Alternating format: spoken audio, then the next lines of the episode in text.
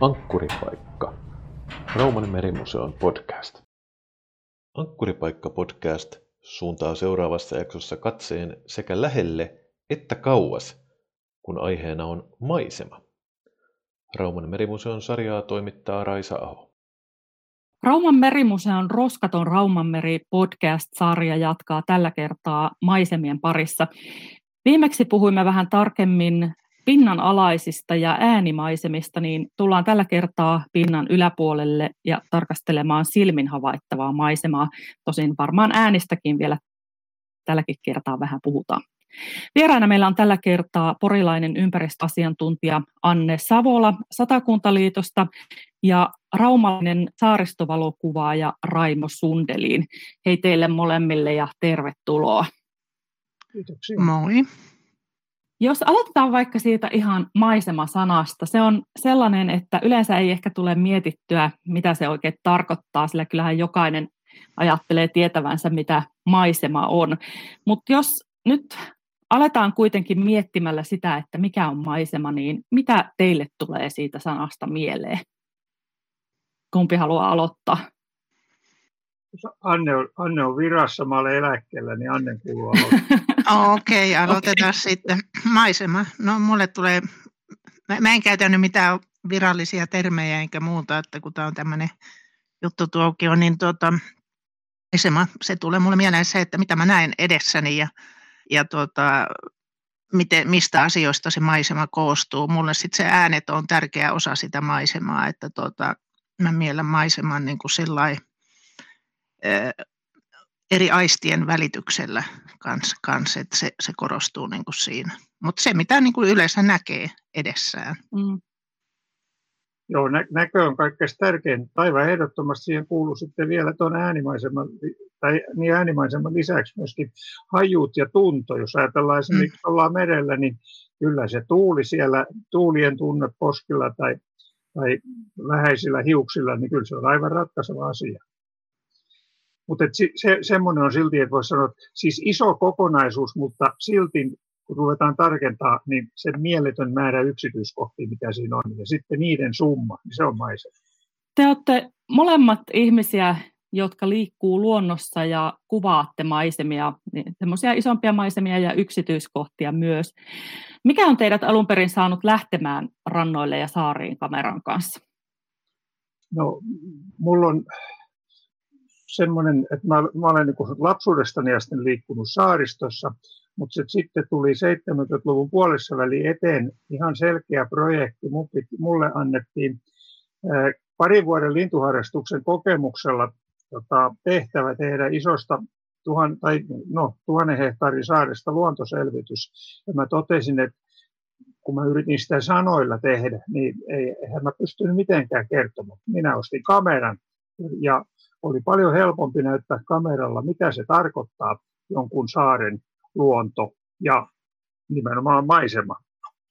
Joo, mä oon aina, aina liikkunut paljon luonnossa lapsesta, lapsesta lähtien ja tuota, mä oon tuolta Kuusamosta kotosi, kotoisin tuolta Ulangan kansallispuistosta, mutta ennen, ennen kuin Kuusamo muutettiin, niin me asuttiin tuolla Perämeren, Perämeren rannalla, rannalla Torniossa ja sitten opiskeluaikana mä Oulussa asunut, Oulussa asunut ja tuota, paljon kulkenut siellä merenrannalla ja Limingalahden ympäristö on ollut sillä hyvinkin tärkeässä roolissa. Ja sitten 80-luvun lopulla muutettiin tänne, tänne Poriin ja tuota, töiden perässä ja, ja tuota, meri oli niin kuin yksi, silloin kun mietittiin näitä, että minne, minne niin kuin muutetaan ja muuta, niin meri ja selkämeri ja ja nämä luontokohteet täällä oli tosi tärkeässä roolissa, että minkä takia valittiin niin kuin yleensä tämä paikka niin kuin asuinpaikaksi. Ja luonnollista oli heti, heti niin kuin lähteä kulkemaan kameran kerran.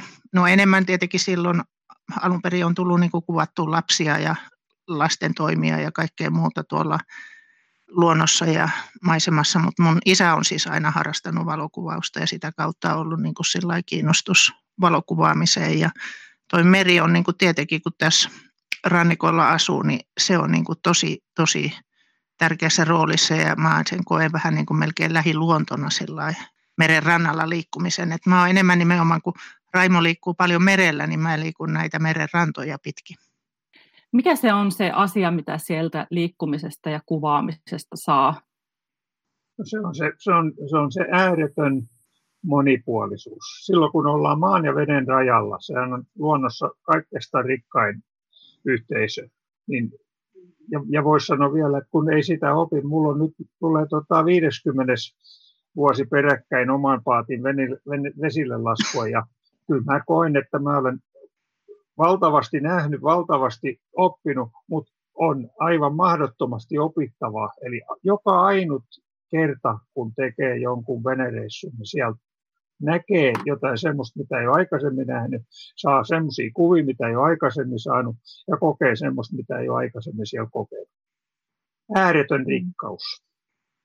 Nimenomaan, ja ainakin itselle on tosi tärkeää, niin kun, kun tämä on tämä kiireistä, aina tämä elämänmeno nykyään ja muuta, niin tosi tärkeää niin kun mennä käymään tuolla meren rannalla ja käyn paljon vaikka tuossa Yyterin suunnalla ja sitten muissa näissä paikoissa, mikä tässä Pori, Porin edustalla on ja missä pääsee hyvin niin kuin tuonne meren rannalle, niin katsomassa ja tuijottelemassa sinne horisonttiin, että se on mulle äärettömän niin kuin sillä tärkeä ja mä saan siitä niin kuin sillä semmoista voimaa ja hyvinvointia. Ja tavallaan jos on ollut semmoinen hektinen päivä ja muuta, niin tuntuu, että on niin kuin sillä tarve päästä sillä tuijottelemaan tuonne kauas. Ja se on mulle niin kuin tosi tärkeää. Ja niin kuin Raimo sanoi, että maan ja veden rajalla, eli se justiinsa, että kun itse katsoo maalta, niin sitten vielä taivas ja meri, kun ne kohtaa ja sitä horisonttia tuijottaa, niin tuntuu jotenkin, että aina vähän niin kuin uudistuu, kun käy siellä. Ja kun se aina, ne näkymätkin on aina erilaisia riippuen siitä, että minkälainen säätila on, mikä vuorokauden aika, mikä vuoden aika ja niin edelleen. on keksitty yksi sana. Me tarvitsemme välillä aina horisonttihoitoa. Toi oli mulle muuten ihan uusi termi.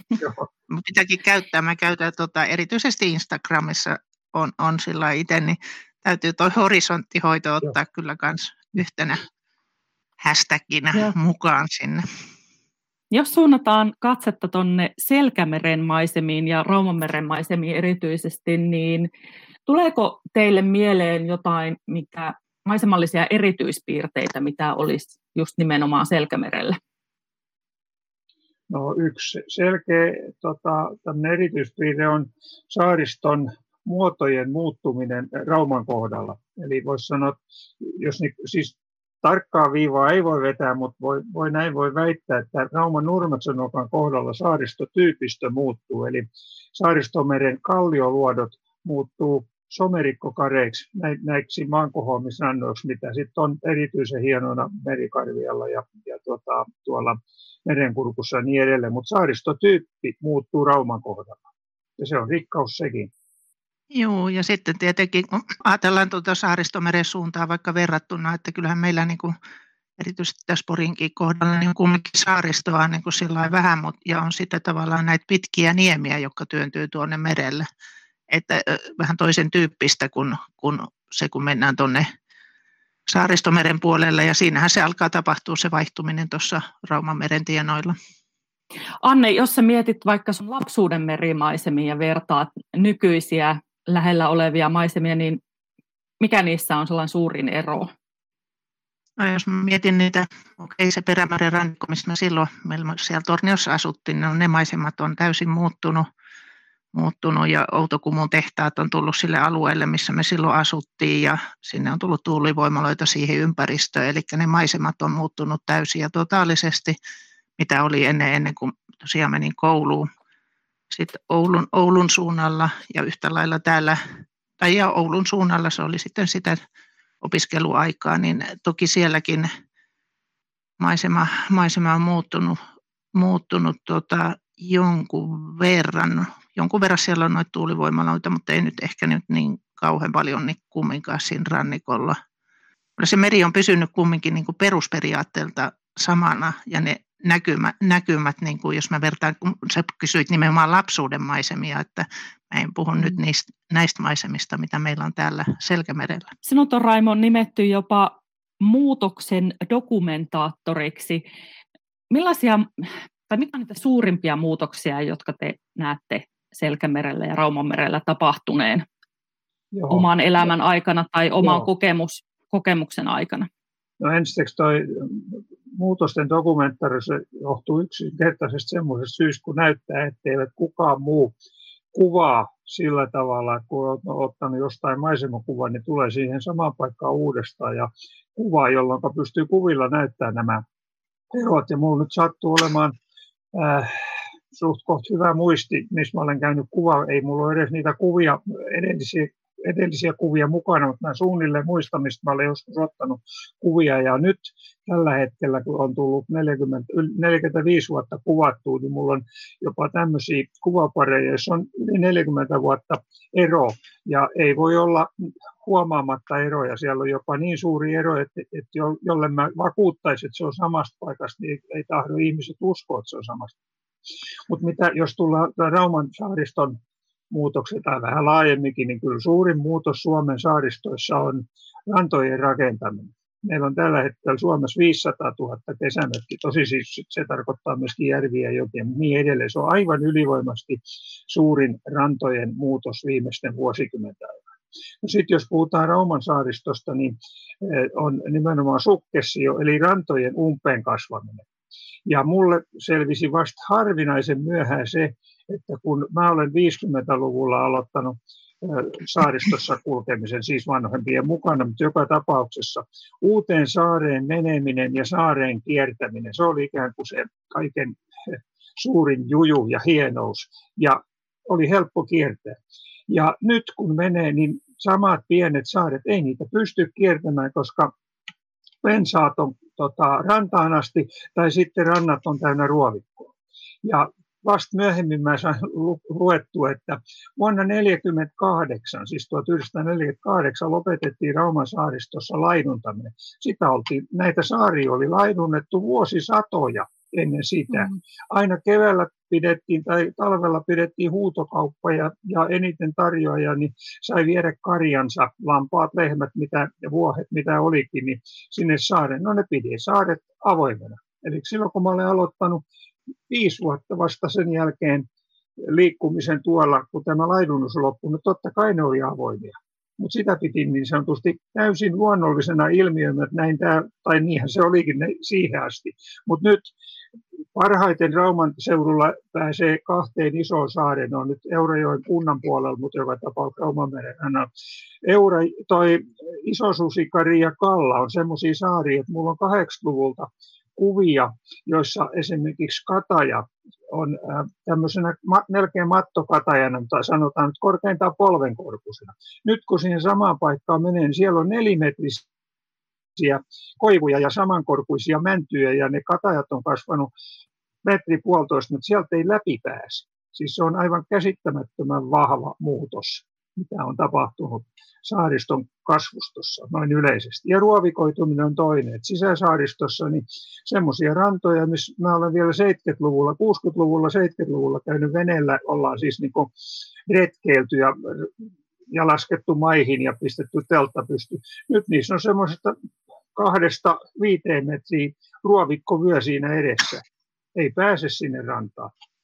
Noin lyhyesti voisi sanoa, että nämä on kaksi suurinta muutosta kun mä oon katsellut noita Raimon kuvia, mitä hän jakaa just näistä seurantaan liittyen, on musta aivan loistavia dokumentteja siitä, että mitä on niin tapahtunut ja nimenomaan havainnollistaa. Ja on tosi hienoa, että Raimo, Raimo niin nostaa näitä niin sillä esille ja on noit, kirjoittaakin näistä asioista tuolla.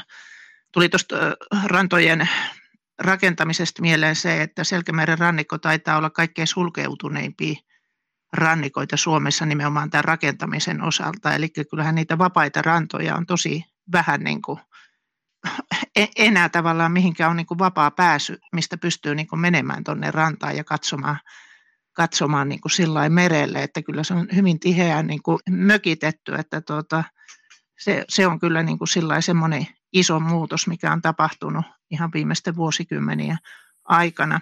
Sitten tuon kasvillisuuden muuttumisen ohella, niin on, ja mikä on niin kuin Raimon kuvissa kanssa tullut niin kuin sillä esillä ja havainnollistaa hyvin, niin on just tämä kalastuskulttuurin niin kuin muutos ja mitä ennen, ennen on ollut näitä majoja ja muita muuta tuota, siihen kalastukseen liittyviä rakennelmia, eli kyllähän nekin alkaa häviämään ja lahoamaan ja niitä joitakin toki yritetään vielä jotenkin säilyttää ja muuta, mutta se on niin kuin semmoinen iso, iso muutos, mitä on tapahtunut tästä viimeisten vuosikymmenien aikana. Tuli nyt mieleen tässä Porin alueella myös on myös hyvä esimerkki just nämä kaikki Breivikin lahden rannat, kun niitä on laidunnettu ja mitä se tarkoittaa nyt, minkälaisia niin niissä just tulee tämä ilmiö kanssa vastaan, että tuota, umpeen kasvanut ja järviruoko tietenkin valtaa myös sitä alaa, eli hoitotoimi yritetään niitä sitten keinotekoisesti pitää yllä, mutta että kyllähän ne koko ajan niin kuin sillä muuttuu ja on niin kuin muutoksessa. Se on kyllä sääli, jos toi kalastukseen liittynyt kulttuurimaisema kokonaan menetetään. Joo, kyllä, kyllä, kyllä se, koska no, niillä on vuosisataiset perinteet, niin kyllä ne sinne, sinne niin sanotusti kuuluu. Hirret maatuu niin. si, tota, näissä kalamaja-yhdyskunnissa ja kalamajakareilla ja niin edelleen. Niin sitten tietysti noiden kasvistomuutosten seurauksena on aina hyönteislajien muutosten. Niitä tosin tutkitaan harvinaisen vähän, mutta tota, siitä huolimatta se suuria muutoksia. Linnuston muutoksesta puhumattakaan.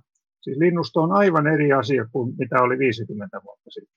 Ja koko ajan ne muutokset on vielä, niin kuin sanotaan, erittäin yllätyksellisiä, että ei, ei meistä tunnu, tai meistä tai lintutieteilijöistä, niin ei niistä ole ennustamaan, mitä tapahtuu. Aina tulee aivan, aivan outoja uusia lajeja, ja, ja voisi sanoa, että semmoiset määrätyt valtalajit, niin yhtäkkiä alkaa hiipumaan ja niin edelleen.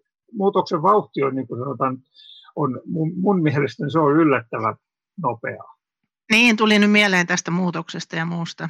Toi, kun mä tykkään tästä äänistä ja sen aistimisesta, niin musta keväällä nimenomaan haahkojen niin kuin sellainen, kun ne haahkat tulee ja sitten se au-ääni, mikä kuuluu siinä maisemassa, musta se on niin, niin hienoa ja käsin kosketeltavaa, että tuota, mä aina sitä, sitä niin kuin kaipaa. Mutta sitten taas, mitä haahka kannalle on niin kuin tapahtunut tässä niin kuin suhtkot lyhyessä ajassa, niin kyllä se sellainen niin kuin huolestuttaa ja, ja se kuuluu kumminkin niin kuin tavallaan siihen mereen, merimaisemaan, nämä haahkaparvet ja kaikki muut tämmöiset, että mi, mi, mitä, mitä, mitä se niin kuin on sitten tulevaisuudessa.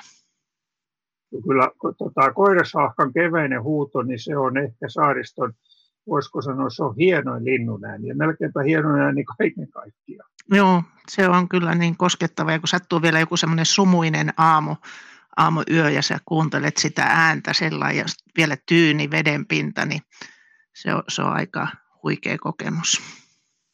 Ooh. No niin. Kuulostaa kyllä. Noin.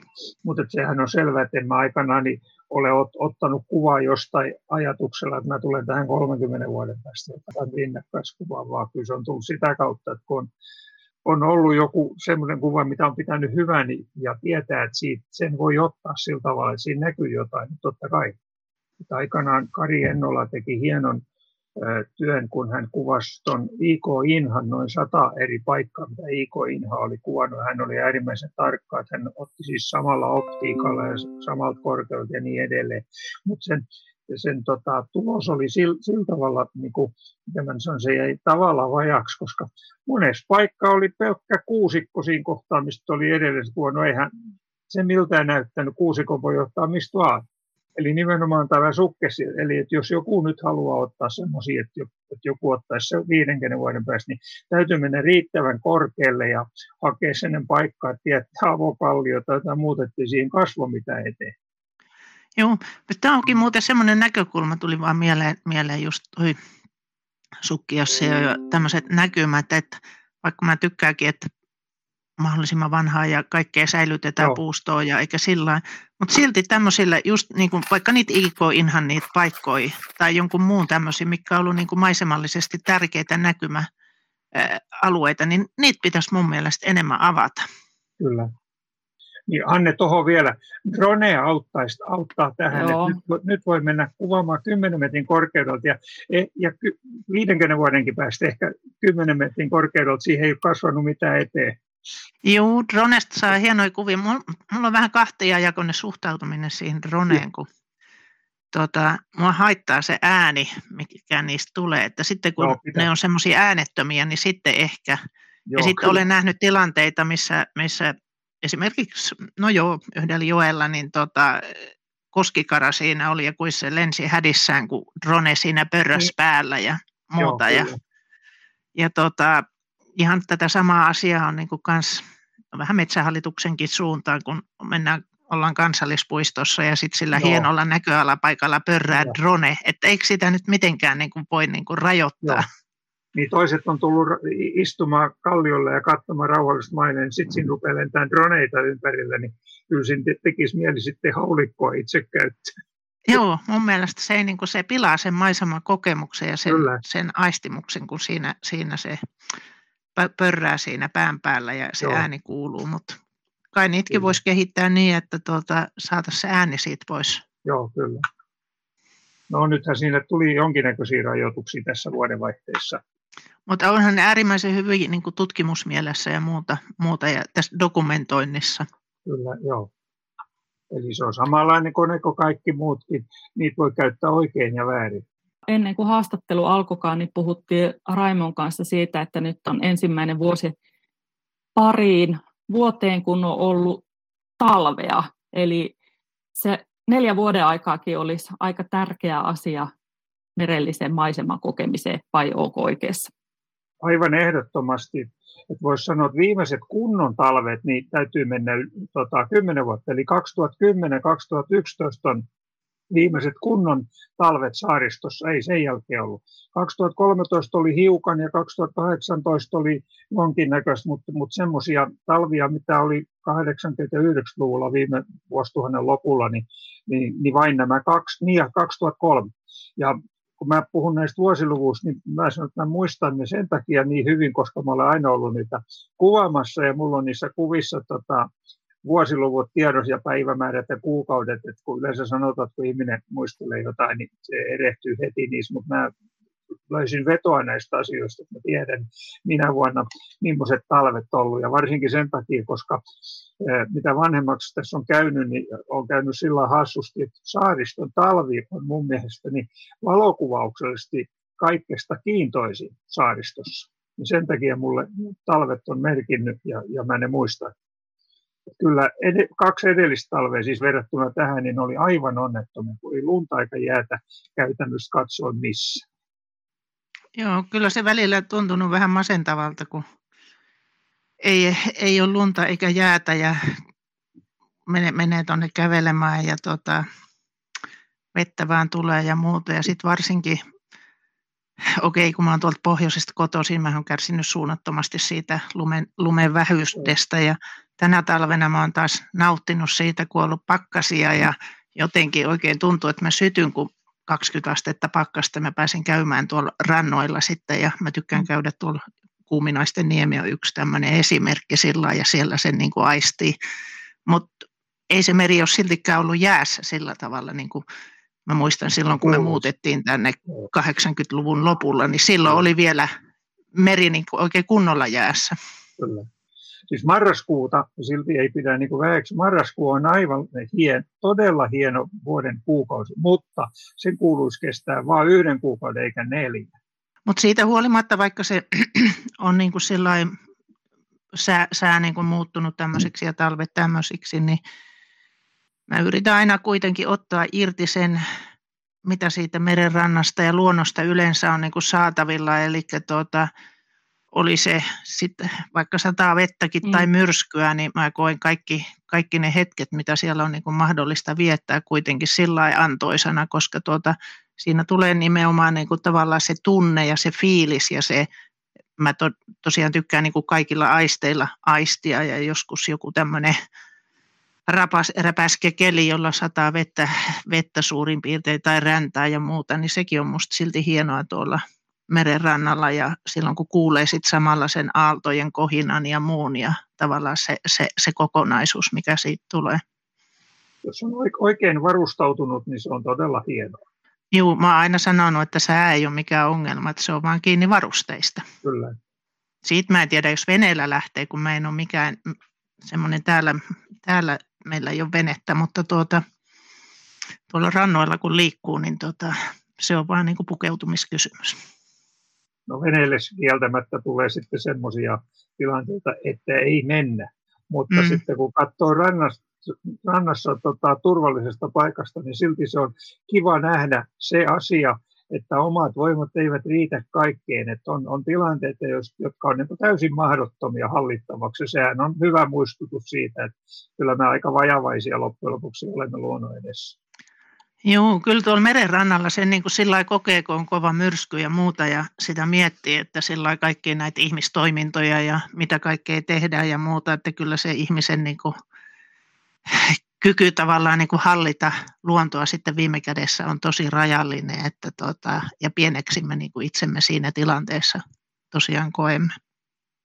Mä, mä luulen, että mä olin täällä oman seutuni saaristossa todennäköisesti ainut henkilö, joka oli ailamyrskyssä tuolla tota, meren, meren rannalla ja yövyin veneessä ja niin edelleen. Ja se oli yksi hienoimpia kokemuksista, mitä mä olen koskaan saaristossa nähnyt ja kuullut. Me puhuttiin tuossa aikaisemmin Selkämeren saarien kasvuston muutoksista, eli biologian, biologian termein perinnebiotooppien katoamisesta. Kuulijoille tiedoksi, että beri, perinnebiotooppi tarkoittaa perinteisten elinkeinojen muovaamaa luontotyyppiä, jolla yleensä esiintyy uhanalaisia lajeja.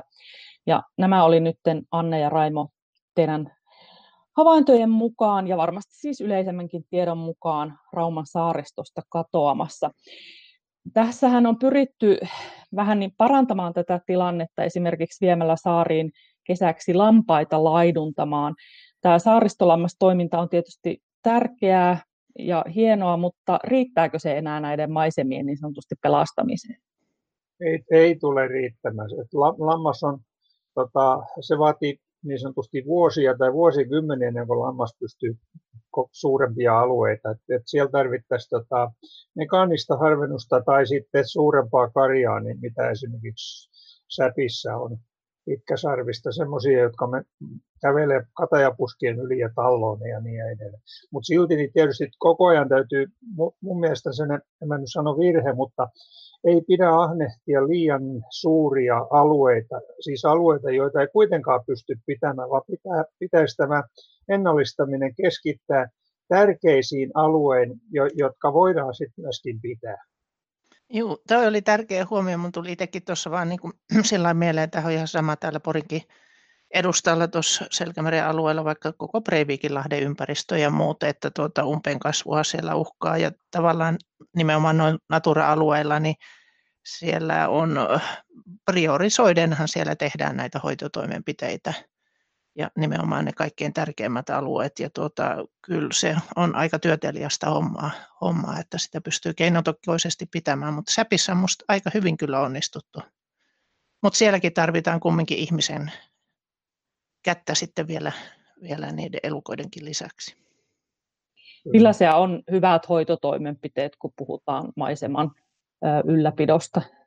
Semmoinen, että, että ollaan lähellä sitä, millaisia on aikana ollut ja toisaalta sitten se, se kyetään pitämään semmoisena, että ei se ole yhden kerran tehdään ja sitten voisi että kaikki on 20 tai 15 vuoden päästä taas ummessa. Ja se, sitä varten mä niin sanon, koska kaikki, kaikessa toiminnassa on rajalliset ja, tota, mahdollisuudet, niin, niin ne pitää keskittää ja pitää arvioida, koska täytyy silti muistaa koko ajan, että sukkessio on aivan luontainen ilmiö, se, että tota, kun maa kohoaa ja niin, tota, kasvit muut menee paikoille. Täytyy muistaa, että jos me halutaan puhua ennallistamista, mehän pitäisi ajaa sieltä ihmisetkin pois, sillä niin saaret oli ennen ihmistä, niin ne oli karuja luotoja ja niin edelleen. Eli koko ajan täytyy muistaa, että mikä meillä on se, se, se mihin me pyritään ja että se, se pysyy kontrollissa. Joo, toi aina joskus välillä pohdituttaa nimenomaan tämä sukkessio ja muut, ja, että kun maa kumminkin nousee ja tavallaan, että se on kuitenkin luontainen ilmiö, mutta tietenkin kun me peilataan ja otetaan erilaisia asioita ja näkökulmia ja sitä historiaa huomioon, niin tämä on niin kuin tärkeä osa ja se on osa, osa tuota luonnon monimuotoisuutta ja sillä että tuota, tärkeitä niin kuin erilaisille eliölajille, eliölajeille ja kasveille niin kuin nämä alueet. Mikä teidän mielestä on Selkämeren ja Raumanmeren maisemien ja eliölajien suurin uhka tällä hetkellä? Nimittäin jos julkista keskustelua seuraa, niin joskus tuntuu, että se on merimetso. ei todella. Mä olen Rauman seudulla ainoa henkilö, joka on tota, siitä lähtien, kun 2005 merimetsä tänne ilmestyi, niin joka vuosi käynyt kaikki ne paikat, missä pesi, niin, niin voisi sanoa, että ei suurempaa tämmöistä melkein tekisi meidän huijausta olekaan, koska nyt tämä merimetsä on kaikesta. Kyllä ne on melkein kaikki ihmisen aiheuttamia. siis Selkämerellä meren tila, eli koko ajan nyt näyttää niin, että meidän selkämeremmekin, jota vielä 20 vuotta sitten puhuttiin puhtaasta merestä, niin rehevöityy. Ja sitten toisaalta Raumalla onneksi vähän vähemmän, mutta joka tapauksessa koko ajan rantojen lisääntyvä rakentaminen. Siinä on esimerkiksi kaksi asiaa. Merimetsä on vielä kaiken lisäksi, mä uskallan väittää, niin sanottu väliaikainen ilmiö, ihan niin kuin mä olen 50 vuotta kohta lintuja täällä seurannut, niin aikana kyhmiotsen rupesi leviämään, niitä oli muutama pari ja sitten mentiin johonkin yli sata pari määrätyllä alueella. Nyt ollaan pudottu johonkin kolmanneksi siitä. Aivan samoin on käynyt isojen lokkien ja niin edelleen. Merimetsot tulee käymään ihan samalla tavalla, että kanta nousee ja sitten se jossain vaiheessa putoaa reilusti. Ja se ei todellakaan aiheuta mitään näitä, näitä saaria, missä tota, merimetsot on, kun ne on, merimetsot on sieltä lähtenyt, otetaan nyt tota, esimerkiksi meidän tämä, tämä puskarta, niin mulla on kuvia, joita on otettu siitä saaresta ennen, ennen kuin merimetsä tuli, ja silloin kun siellä merimetsä oli, ja kaksi-kolme vuotta sen kun merimetsät lähti pois. Muutama leppä, muutama pihlaja on kuollut, ehkä joku katajakin, ja kuitenkin tilalle on tullut aivan loistava kukka, kukkameri, kukkasaaristo. Eli itse asiassa just sitä, mitä me yritetään nyt saada tällä tällä, tällä mistä me äsken puhuttiin, alueita, sinne saadaan kasveja palaamaan. Merimetsä on kaikkea, mutta se on, se on joidenkin mielestä rumaa lintu ja nimenomaan totta kai, kun sen ulosteet ei ole, ei ole kovin miellyttävä hajusi ja niin edelleen, niin se on pienimpiä ongelmia, mitä meillä tällä hetkellä on. Vielä vieraslajit tuohon mukaan lukien, jotka siis on tuolla merenpohjassa ja niin edelleen ja niin edelleen. Joo, tuo on aivan totta, totta niin kuin monessa mielessä, mutta se, että minkä takia niistä nousee keskustelu, kun ne näyttää hetkellisesti, hetkellisesti ihmisten silmiin rumalta, eikä aina, niin kuin, ja sitten kun puita ja muita kuolee, niin ei aina ymmärretä sitä, että mitä tapahtuu sitten muutaman vuoden päästä, mutta nuo havainnolliset kuvat on minusta äärimmäisen hyviä niin kuin tavallaan tässä tiedon lisäämisessä, että mitä se sitten niin tarkoittaa, tarkoittaa, kun mennään, mennään eteenpäin. Mutta jos tuota miettii tuota maiseman muuttumista ja selkämerta. Mä itse ajattelen, mä olen runsaan 30 vuotta asunut täällä Satakunnassa ja kulkenut pitkin Selkämeren rannikkoa ja, rannikkoa ja tuota, töiden puolesta teen tuota, alueiden käytössuunnittelua tässä koko Satakunnan alueella ja nimenomaan nämä ympäristön näkökulma on se sillä keskeinen, niin kyllähän Selkämeren maisema on nyt niin kuin muutoksessa, muuttumassa. Okei, mä aikaisemmin jo sen sanoinkin ja tuli muutenkin tuossa Raimonkin puheessa esille monin tavoin, että, että rakentaminen yleensä, mökkirakentaminen, loma-asutus, Selkämeren rannat on hyvin niin kuin sulkeutuneita, taitaa olla kaikkein tiheämmin koko Suomessa, mutta että nyt on tavallaan tämmöinen uusi, aivan toisen luokan mittakaava, mittakaava kysymys. Okei, on Pori ja Rauma, siihen on keskittynyt asutus- ja teollisuuslaitokset ja muut. Mutta nyt sitten maisema on myös muuttumassa tämän ilmastonmuutoksen myötä, myötä ja tuota, on tulossa tuulivoimaa niin rannalle kuin merelle. Ja, ja se maisema, se mittakaava on aivan toista, mitä se on silloin ollut. Esimerkiksi mä muistan itse, kun 30 vuotta sitten tänne tuli ja muistan, kun liitossakin noita lausuntoja rantarakentamiseen ja muuhun kirjoitettiin, niin tuota, kiinnitettiin huomiota, että kuinka korkeat ne rakennukset oli ja miten ne sopeutuu siihen maisemaan. Ja nyt me puhutaan tämmöisistä 2-300 metrin korkeista rakennelmista, joita tulee sinne tänne. Niin kyllä se maisema on tosiaan niin kuin muutoksessa. Ja, ja pitää muistaa myöskin tota, tuleva Olkiluoto kolmonen, sen lämpökuorma, lämpökuorma tuonne merelle, kun se on suurempi kuin mitä siellä on nyt, niin se on aivan varma, että se aiheuttaa semmoista, mitä me ei pysty tällä hetkellä edes vielä kuvittelemaan, mitä se tekee siellä pohjan alueella ja mitä se tekee muuten tota, merelle suurelle alueelle. Joo. Joo, Olkiluoto lisäksi tosiaan Pori Rauma, nämä, mitä on näitä isoja rakennelmia ja nehän on niin kuin, niin kuin Olkiluotokinhan näkyy tosiaan hyvin kauas sellainen maisemassa, ollaan me sitten mistä päin Selkämerta nyt sitä sitten katsotaankin, niin tota, erottuu kauas. Ja okei, no näitä uusia maisemaelementtejä, näitä korkeita voimaloita, niitä varmasti keskittyy näille alueille, missä on olemassa olevaa, olevaa tämmöistä isoa raken, rakennelmaa, mutta siitä huolimatta ne menee niin kuin merelläkin, eh, okei ne lähtee siitä sinne kauemmas, kauemmas merelle, mutta kuitenkin sille etäisyydelle, että ne näkyy vielä tuota, myös, myös niin kuin täällä rannalla ja yhtä lailla sitten merenkulkijoille tuolla kauempana tulee tämmöisiä uusia maamerkkejä. Samaten niin kuin tuonne manneralueen puolelle on tulossa paljon uusia korkeita rakennelmia, eli sanoisinko, että se on tämmöistä teollista maisemaa sitten, kun tulee noita tuulivoimaloiden alueita, että muutoksia on sillä tulossa ja se täytyy niin kuin sillä tiedostaa ja ymmärtää, että, että tilanne ei ole kaikilta osin stabiili, siltäkään osin. Millainen tunnelma teillä on, kun ajattelette Selkämeren tulevaisuutta? Onko se hyvä, huono, jotain siltä väliltä? Raimo jo viittasi tuohon Selkämeren tilaan, jos tässä yhteydessä meillä oli ne maisemakysymykset erityisesti, niin kyllä mua ainakin huolestuttaa tosi paljon, tuota, minne Selkämeren tila on nyt niin kuin menossa tuon rehevöitymisen osalta, että nyt on niin isoja merkkejä siitä, että tuota, ihan tuolla ulkomerellä tämä rehevöityminen alkaa, alkaa niin kuin näkymään ja tulee tuolta, mä en tiedä mistä asti ne tulee nämä ravinnekuormat sitten sinne sinne tuonne ulapalle, mutta että kyllä se tilanne on sillä vedenkin osalta niin kuin sellainen heikkenemässä. Se on meren kannalta huolestuttava. Mm. Niin kuin kyllä maisemankin. Mm. Ei voi muuta sanoa, kun kaikissa asioissa ollaan menossa äh, huonompaa suuntaan luonnon kannalta. Mitä alueen asukkaiden pitäisi tehdä tai mitä me voidaan tehdä? Yksitty, yksittäinen asukas ei voi sanoa, että ei ole mitään mahtia mihinkään ihmisen täytyy vähän ruveta miettimään, että kuinka paljon se kaikkea tarvitsee ja kuinka paljon se haluaa ja kuinka paljon meitä ihmisiä pitää olla. Niin. Jotenkin tuntuu, että julkisessa keskustelussa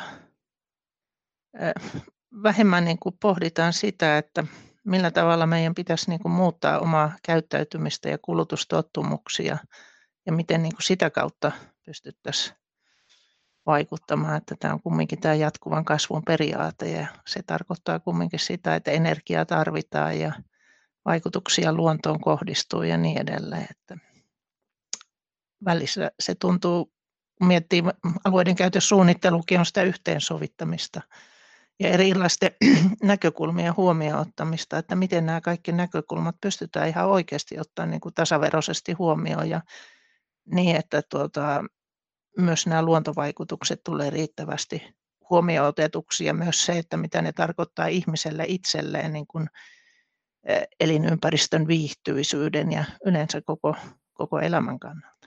Kyllä Selkämeri mm. on kumminkin tosi hieno alue kokonaisuutena ja tuota, siellä on paljon semmoisia paikkoja, että toivoisi, että ihmiset enemmänkin niin huomaisi sen, että tuota, liikkuu sitten rannalla tai merellä tai lähtee jonkun näiden yrittäjien kyytiin ja menee käymään Selkämeren saarilla Raumalla aivan erinomaiset mahdollisuudet siihen, että pääsee Kuuskajaskarin kylmäpihlajaan ja muualle, niin näillä linjavuoroilla, vai miksi niitä Rauma, Raimo sanotaan, niitä oikein aikataulutettuja vuoroja, että siellä on tehty niin kuin helpoksi tämä saavutettavuus, saavutettavuus, niin kyllä kannattaa sillä hyödyntää. Ja kyllä mä ainakin itse koen niin kuin se, että kun menee tuonne rannalle, rannalle ja muuta, että kyllä, kyllä se on niin kuin, se tila hengittää siellä meren äärellä on, on niin kuin todella niin kuin vaikuttava.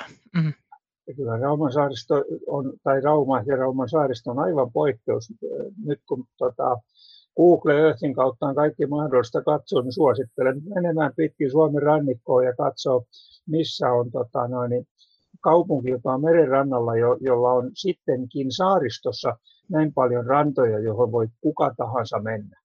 Sen mm. takia sieltä ei niin sanotusti metriikään pitäisi antaa pois. Ja päinvastoin, kun tuota Anne puhui tuosta mantereella, kun kaikki paikat on suljettu, niin kaupunkien pitäisi ihan aktiivisesti olla ostamassa vapaita rantoja, jos niitä tulee tota, suinkin jossakin kaupan, eikä, eikä sillä tavalla, että päinvastoin annetaan tota, joillekin suurille teollisuusjohtajille omakotitontteja, kun ne puhuvat työllisyydestä ja kaikesta hyvästä, mitä tänne tulee. Kaupunki pitäisi olla aktiivisia maan hankinnassa rannoilta. Tulevaisuuteen liittyen, niin toivoisi tosiaan, jos puhutaan nyt tästä maisemasta, mikä oli se alkuperäinen teema, niin että kiinnitettäisiin huomiota siihen, että meillä on tulevaisuudessakin sellaisia alueita ja sektoreita, mistä me nähdään nimenomaan se horisontti. Minusta oli tosi hieno, kun mä opin Raimolta tämän uuden sanan, horisonttihoito, ja tota, se, se on niin todella tärkeää, ja tota, tehdään nyt näitä erilaisia kehittämistoimenpiteitä ja uusia tuulivoimaloiden alueita ja muita, niin pitäisi sijoittaa sillä tavalla, että tuota, näitä näkymiä, luonnontilaisia näkymiä on myös tulevaisuudessakin niin kuin ihmisille. Et se, se on minusta tosi, tosi niin kuin sillä tärkeää. Mä toivoisin itse, jos saisi jotain toivoa, että olisi myös sellaisia alueita, missä ei kuule ollenkaan ihmistoiminnan ääntä, ei edes etäistä sellaista moottoriteen hurinaa, koska jotenkin mä kaipaan sitä hiljaisuushoitoa todella paljon itse. No se olikin tärkeä huomio. Tämä on itselle ollut aina, aina niin kuin tosi tärkeä teema ja sekin on kyllä semmoinen asia, joka huolestuttaa. Tuolla merenrannalla toki on se hyvä puoli, että silloin kun aaltojen kohina on ja muuta, että vaikka valtatiekin olisi suhtkot lähellä ja semmoisella tyynellä ilmalla se ääni, ääni kyllä kuuluu ja kantautuu, mutta kun sopivasti aallot humajaa, niin ne onneksi peittää sitten sitä tieliikenteen ääntä. Ja sitten kun mennään tarpeeksi tuonne merelle, niin no tietenkin se ohimenevä laiva voi sitten jotain, siitä lähtee sitä ääntä kauaskin. Mm. Ja toisaalta toi, että siis kaipaa hiljaisuutta ihan just näin, mutta voin sanoa, että sitten kun menee kovalle myrskylle, sehän on melkoista ään, mm. äänimaisema, mutta kun se ei ole ihmisen tekemään, niin se on nautinnollista. Aivan. Kyllä, just näin. Mun pitää vielä sanoa tähän loppuun, että nyt kun puhuttiin siitä, että, että olisi hyvä, että ihmiset tutustuisivat näihin omiin merimaisemiinsa ja kävisi niissä saarissa, niin nythän tässä esimerkiksi Raumalla viime kesänä oli hyvinkin paljon käyttöä näille saariston retkeilykohteille, kun sattuneesta syystä matkailu oli aika rajoitettua, että on ihan mielenkiintoista nähdä, että johtaako se mihinkään pysyvämpään muutokseen siinä, että miten ihmiset tuntee näitä lähiseutuja ja arvostaa niitä. Toivotaan näin. Siellä pitää, siellä pitää käydä, mutta siellä pitää osata käyttäytyä. Retkietiketti. Roskat pois. Mm. Tähän olisi ehkä hyvä lopettaa. Raimo ja Anne, kiitoksia teille juttutuokiosta ja mukavaa kevään jatkoa. Kiitos no. Niin. Kiitoksia. Kuuntelit Rauman merimuseon Ankkuripaikka-podcastia. Kiitos seurastasi. Vieraina olivat Anne Savola ja Raimo Sundeliin, toimittajana Raisa Aho.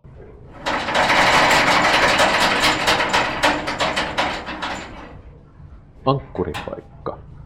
Rauman merimuseon podcast.